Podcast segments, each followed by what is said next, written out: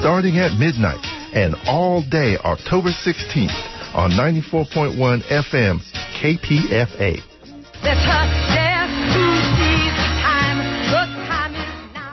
And you are listening to 94.1 KPFA and 89.3 KPFB in Berkeley, 88.1 KFCF in Fresno, 97.5 K248BR in Santa Cruz, and online at kpfa.org. The time is 3.30. Up next, cover to cover, poet to poet.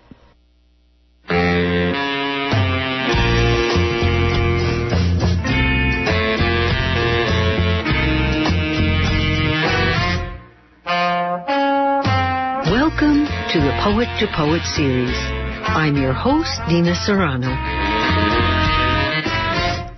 This is Nina Serrano for the Poet to Poet series, Open Book. My guest today is Dorothy Payne. She's the author of Birthmarks, her very first solo book after having been in many, many anthologies. It's been published by NewNativePress.com and will soon be available on Amazon. Welcome, Dorothy Payne, once again to Poet to Poet. Thank you, Nina. It's always a pleasure returning here and speaking with you. Well, the reason I'm always inviting you is that you're so active and involved in so many poetry events and in so many human rights causes that makes you more than welcome here at KPFA Free Speech Radio. Where else would your poems belong? Well, everywhere, but especially here. exactly. And it's because I'm so involved in so many things that I'm just now now at this late date getting around to publishing my own collection of poetry. So I'm very proud of it. Well, that's wonderful, and we're looking forward to hearing some of the poems from Birthmarks.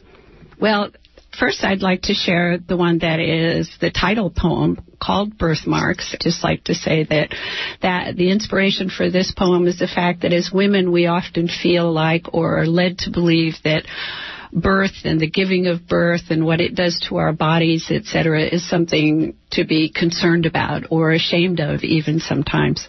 And I certainly, as a mother, never felt that way. So that's the the the origins of this particular poem, Birthmarks. They're birthmarks, not scars. Indelible constellations marking where I've been. Cosmic significations of earlier worlds, previous dreams, and well heeled shoes. Old wives claimed they were mother's desires manifest on the source of our magnum opus, patterned fantasies. I like that account. It gives us some credit in it, but it's likely it is not. These birthmarks are not dreams made manifest. They are stamps marked paid sacred hieroglyphs where the past and the present met to indicate no further debt resides inside these thighs. Fishes, butterflies, little random stars even, well placed codices, mysteries meant to be held in highest esteem. There's a moon here and a little Venus even, right along my main seam under my navel on my highway to heaven. Little buoys set afloat, marking the shores of a history that's deeply, deeply dipped. You just heard Dorothy Payne reading from her new book, Birthmarks, by New Native Press. Wonderful poem, Dorothy. Thank Wonderful. You. Thank you. Most of your poems have this uh, feminist element in them. I've noticed after yes. going to so many poetry readings and hearing your poems. I guess it goes all the way back to the 70s. I taught in a women's studies program at the University of Wisconsin when it was the second one in the country. And so as as did many women that the women's movement resonated so powerfully for me because it so well described what we were struggling with. I have been a committed feminist ever since, and I see it as inextricably linked to all the other causes that that yourself and, and myself are involved in. You know, the the very causes that guarantee our survival as women, as immigrants, as working people. Uh, the list is long these days since we're living in such difficult times. So I'm particularly interested in using my art to express what hopefully women beyond myself are feeling, but also to preserve our history, which I think is constantly under siege, but, it, but particularly in these difficult times. Do you have another poem for I us? do. I have one that was specifically written to be shared in a, a mass situation I think the first time I read it was at the International Poetry Festival in North Beach in the street in Kerouac Alley. Uh, so it has that, that particular quality to it. And it begins with a quote by Ma Rainey, the great blues singer. Why's everybody treat me so evil and mean? I say, why's everybody treat me so evil and mean? Won't anybody tip their hat to a queen? Go ahead, try. Try to sing like Ma Rainey or Bessie Smith. To dance like Josephine did. Try to write like Emily or Toni or Audre Lorde or Adrienne Rich. I dare you. Try to take it all in stride like 14-year-old Sacagawea, young, already pregnant, most likely with Clark's infant. He called him my boy Pomp and even adopted him just try to be that 10 year old girl child won by a man to pay off a gambling debt, then passed around like an empty plate. Our young Shoshone salmon sister who changed an entire nation. The only one who knew what to do or where to go on that trek west. Go ahead. I dare you. I dare you to be another Angelina Grimke who threw off privilege of class and slavocracy, defied race-crazed, woman-hating lynch mobs night after night, who hugged and loved the slave, and before Karl Marx even, insisted that money, not biology, was the cause of all this, that there was no such thing as race who was the first woman in the United States to address a legislative body and proclaim slavery reduces a man to a thing. I dare you to try this. And I dare you to walk for miles throughout the Southwest, go from mine to mine alone like Mother Jones. Be just like this Irish immigrant tenant farmer's daughter spreading hope until they wrote a song about you She'll be coming around the mountain when she comes. Be a miner's angel who wins strikes and rights for the most oppressed, who is declared the most dangerous woman in the U.S. by that racist D.A. Reese. Lose your husband and all four of your children to a yellow fever death, then spend the rest of your life fighting like hell for the living Create women's militias armed with brooms, mops. Call May Day your birthday. Crook your little finger and watch 20,000 contented men drop. Yes, be Woody Guthrie's union maid, fearless and unafraid. Hum Aunt Molly Jackson's ragged, hungry blues while the Dreiser Committee is interrogating you. Go ahead. Put on your walking shoes. I dare you. And I dare you to stand up when no one else would, like Fannie Lou in 1962. Sterilized in 61 against her will, she turned her rage around and said, I will. I will, when asked which Mississippi sharecropper would risk it all, would claim the dream promised and go straight down to Ruleville City Hall and declare, I am one woman and I want my one vote. Then I double dare you to get up off that cot after they've beaten you, nearly killed you, to stand up tall. Straighten your thin, torn dress. Look them straight in the eye.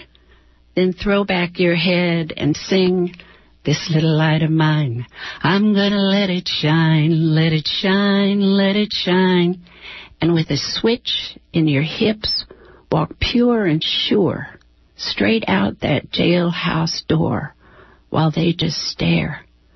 I dare you to question America right to Hubert Humphrey's face, the vice presidential candidate of the United States. You mean to tell me your position is more important than 400,000 black lives? Mr. Humphrey, I'm going to pray to Jesus for you. Yes. Oh, yes, I dare you to be Fannie Lou. And I dare you to be Dolores Huerta Strong, to found your own UFW union, organize a boycott that brings them to their knees, get arrested 22 times, then make them bow down to you. Stand tall even after they've beaten you on the steps of San Francisco City Hall. Make those broken ribs into your tourniquet to stop this bleeding madness. I dare you to be the woman you always wanted to be. To forget your cars, your clothes, your plasma TV. I call on you to become queens for the poor, to proclaim the power you were born with, to seduce truth, charm justice, outsmart those men in charge. I dare you to take command. Powerful poem, Dorothy. Thank Powerful poem. Thank you. You're listening to Dorothy Payne, and I've always loved your poem about Juana Briones. I was hoping you would ask me to read that. I am on this personal campaign that someday we will have Juana Briones Day in San Francisco because she was truly the mother of San Francisco. She was a transplanted Mexican indigenous woman who was the first homeowner and landowner in San Francisco, at least the first officially documented one. But far more important, as my opinion, that because of her incredible generosity, which this poem I think explains fairly well poetically and politically, she really set the tone for this being truly the city of love and the city of diversity and inclusion. So this is my ode to Juana Briones. They say it was her hands, wide and brown. The hands of Maria Juana de la Trinidad Briones y Tapia Miranda. The magic, they say, was in those hands she held out to Apolinario Miranda that caressed his strong soldier's shoulders and kneaded the bread she fed him wife hands that cradled his manhood and his babies, all eleven of them. Yes, they say it was Juana Briones' kind Mexican mestizo hands with just a tinge of African in them, the veins of hard earned love running through them, wide and brown. And it had to have been them that refused him after every beating, that taught her the art of self preservation and defense that stopped the bleeding, that carried the children on her back as she went from house to house healing the sick, mending them to mend herself, perfecting the art of laying on of hands, feeding, singing to them, bringing forth their babies in a baptism of blood that honored them and sanctified her as one of them. Hands that followed her mother's precise instructions practiced her art of knowing, the curandera's mysteries, made her strong enough to say no more to him, to work the courts and divorce him, unheard of in 1837. Impossible for an illiterate mestizo, they claimed, a mere woman of the earth to do this. But she did hands that milked the cows, planted row after row of maize, just as her grandmother Sidora had taught her to do, that stitched tiny beads onto her baby's dresses in the muted light of evening.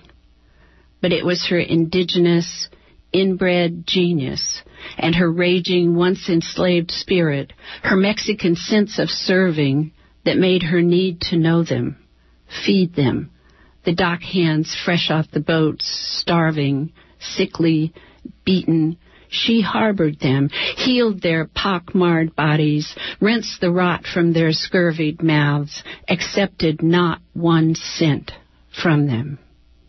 And it was her ancient knowing, her ancestral DNA that returned her to the old way, made her walk softly among them, sway like them, that made her don her handmade moccasins and walk for miles just to learn from them.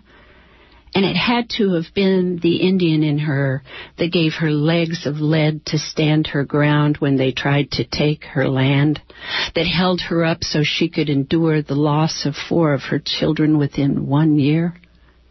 It must have been her need to sing and chant that prompted her to adopt little Cecilia Kohihala, adding yet one more to her ample flock. And surely it was her unbent back that made her flee the madness brought to her family by the U.S., that fought their attempted theft of her land and left, bought Rancho La Purísima Concepcion in Los Altos from that grand old Ohlone, Gorgonio and his son Jose Ramon. Maria Juana de la Trinidad y Tapia Briones, the woman who embodied a continent and shaped a culture of generosity in this city of love. A monument of a woman, they said. A woman of black brown blood and well worn man woman hands. Healer of the enslaved. Harborer of the hated. Food growing woman. Fierce mother woman life-giving woman, bowing down to no man woman. Juana Briones claimed it all as her own, made them mark their name upon their maps, Playa Juana Briones, a partera who delivered them all with her wide mestizo hands. That was Dorothy Payne reading her poem about Juana Briones. Mm-hmm. Dorothy, how did you come to write that marvelous poem? Well, I lived in the mission for several years, and then I was able to attain an art studio in North Beach. And walking around North Beach, I noticed in Washington Square Park, behind the bushes, sort of a very low monument with her name on it, and all it said was that she had owned all the land that was the park, and that she was of Hispanic origin. So I became very curious about who this woman was. I started asking uh, colleagues and fellow artists who had lived in the community for many, many decades, and they didn't know. So I was very curious by that and started researching and found bits and pieces. Uh, what little there is on her is scattered about. You have to look in many different sources. When she is credited with anything, it's usually for being a landowner, for being the first businesswoman. But as I dug more deeply into material I could find, what I found that was so important, I think, and needs to be resurrected and preserved is that she was an incredible human being. She was a powerful, strong woman. She was illiterate. She divorced a husband for abuse at a time when that was absolutely unheard of. She fought the United States government when they tried to take the land of Indians, and she said no. She raised many children. She nurtured the ill. She she was just an absolutely amazing human being, and I think she should be the mother of San Francisco. I think she is the mother of San Francisco. We should declare her as such and demand a Juana Briones Day. Well, I'm sure it will come to pass if your energies are attached to this. I was very struck by how often in your poems history and what appears like research also are part of your poetic process. Can you talk about that a little? Yes, I think that's an important part of being a poet. I think it's an important part of being an artist is to be engaged in the world and the society we live in. Like many artists, I was trained in academia. I have multiple degrees in literature and always what was ignored or neglected was the discussion of the political and social context of these works. So it wasn't until I began researching things on my own and studying and, and studying the, the plastic arts more on my own that I realized the greatest artists of our time were are, are and the most relevant, not just the greatest, are the ones who actually spoke to the issues of their day, whether it be like uh, Diego Rivera or Picasso, or whether it be Mark Twain and Walt Whitman. I mean, they were not uh, existing in ivory towers and creating work that was totally self-indulgent and subjective. So I had to go through quite a struggle to undo all my academic training and begin actually writing material that I thought A, preserved our history. I think that's always important, but especially as women, uh, I taught in women's studies at a time where we had to create our own textbooks. There weren't any in the early 70s. And I taught a course called Women's History and Culture and literally had to create slideshows and textbooks uh, because there was no material. I was then shocked to find that this was the second wave of the women's movement and that right after slavery we in fact had achieved so much and that that was all taken away and erased and undone. So the important lesson that taught me is how hard we have to fight not only to make gains, but to hold the ground for our daughters and our granddaughters and those who come behind us. So it was at that point that I realized that artists have that responsibility. What other poems would you like to share with us? Well, let's see. I have, uh, let me find another one from the book.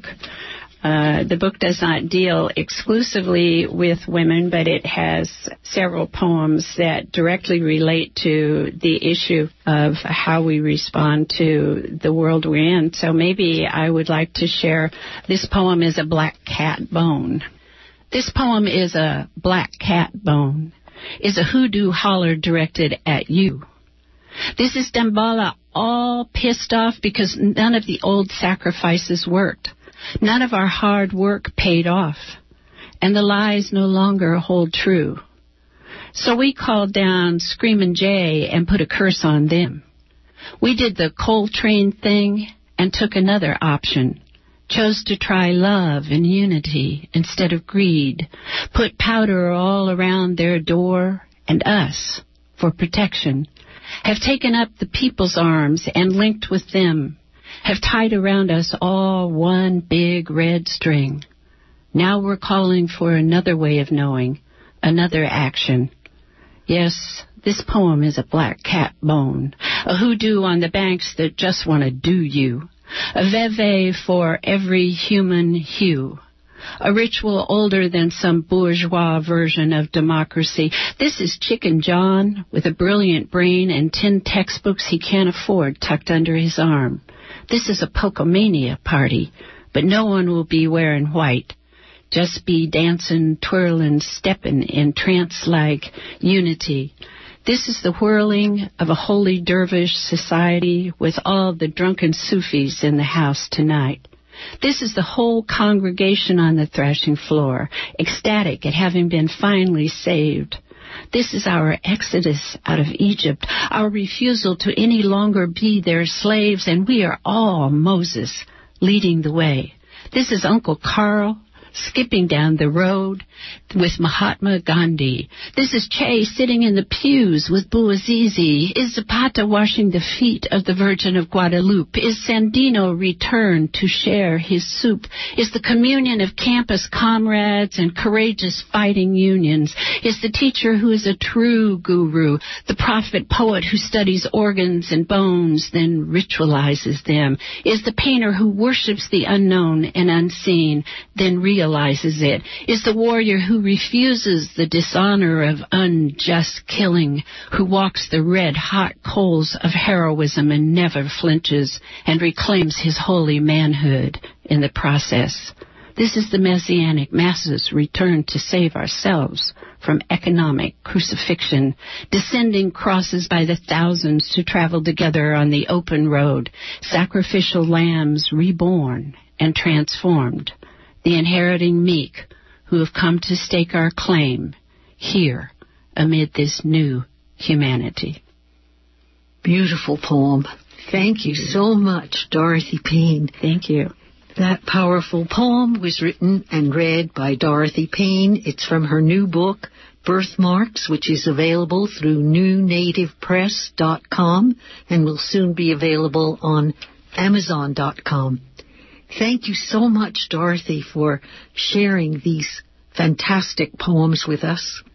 Thank you, Nina, and thank you for this radio program. It's so important that we continue to do our work, and you absolutely are a beam, a beaming example of that. Thank you, Nina, for allowing me to come on.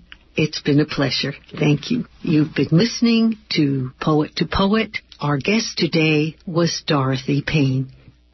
One of the leading lights of the Latino community dimmed and passed. Mama Coatl, Sylvia Parra, the border crossing goddess, took the Mission District by storm when she arrived 15 years ago as an undocumented single mother.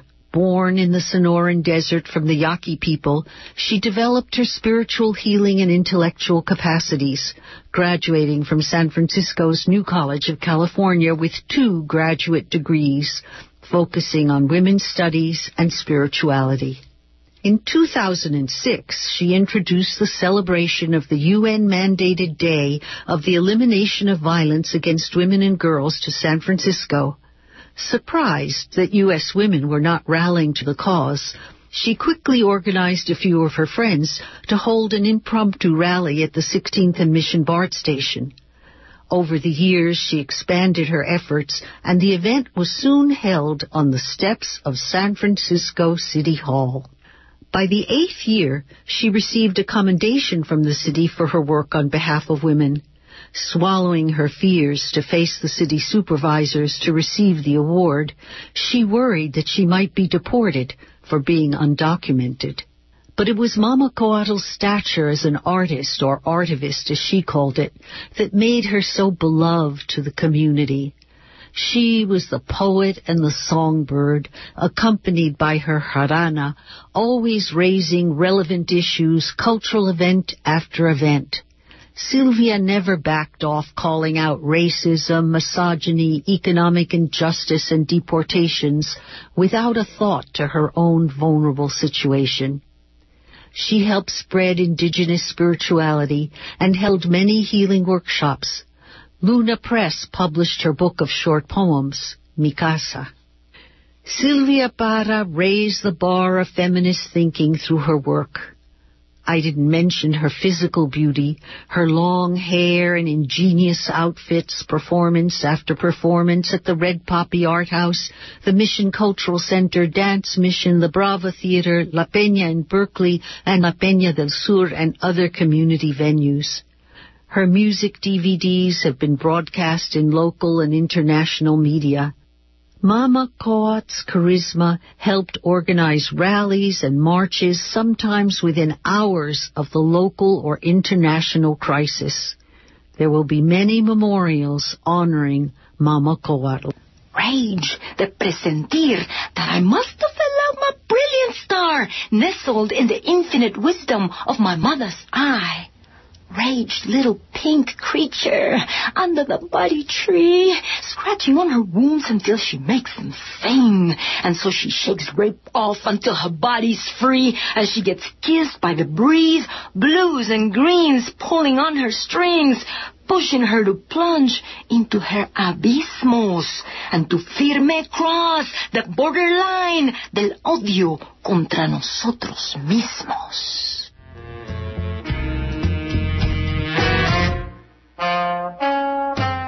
This has been Nina Serrano with Jill Montgomery for the Poet to Poet series.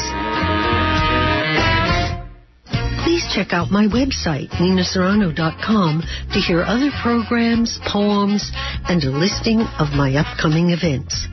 Thanks for listening.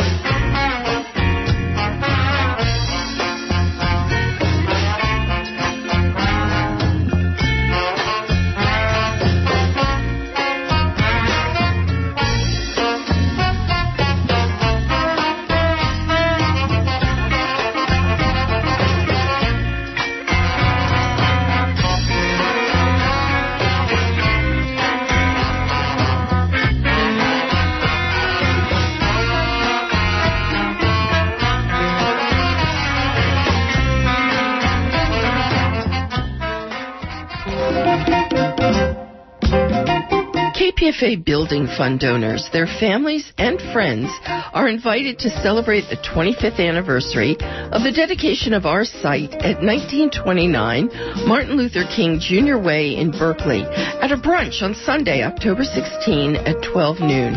There'll be a couple of station tours, entertainment, as well as comestibles.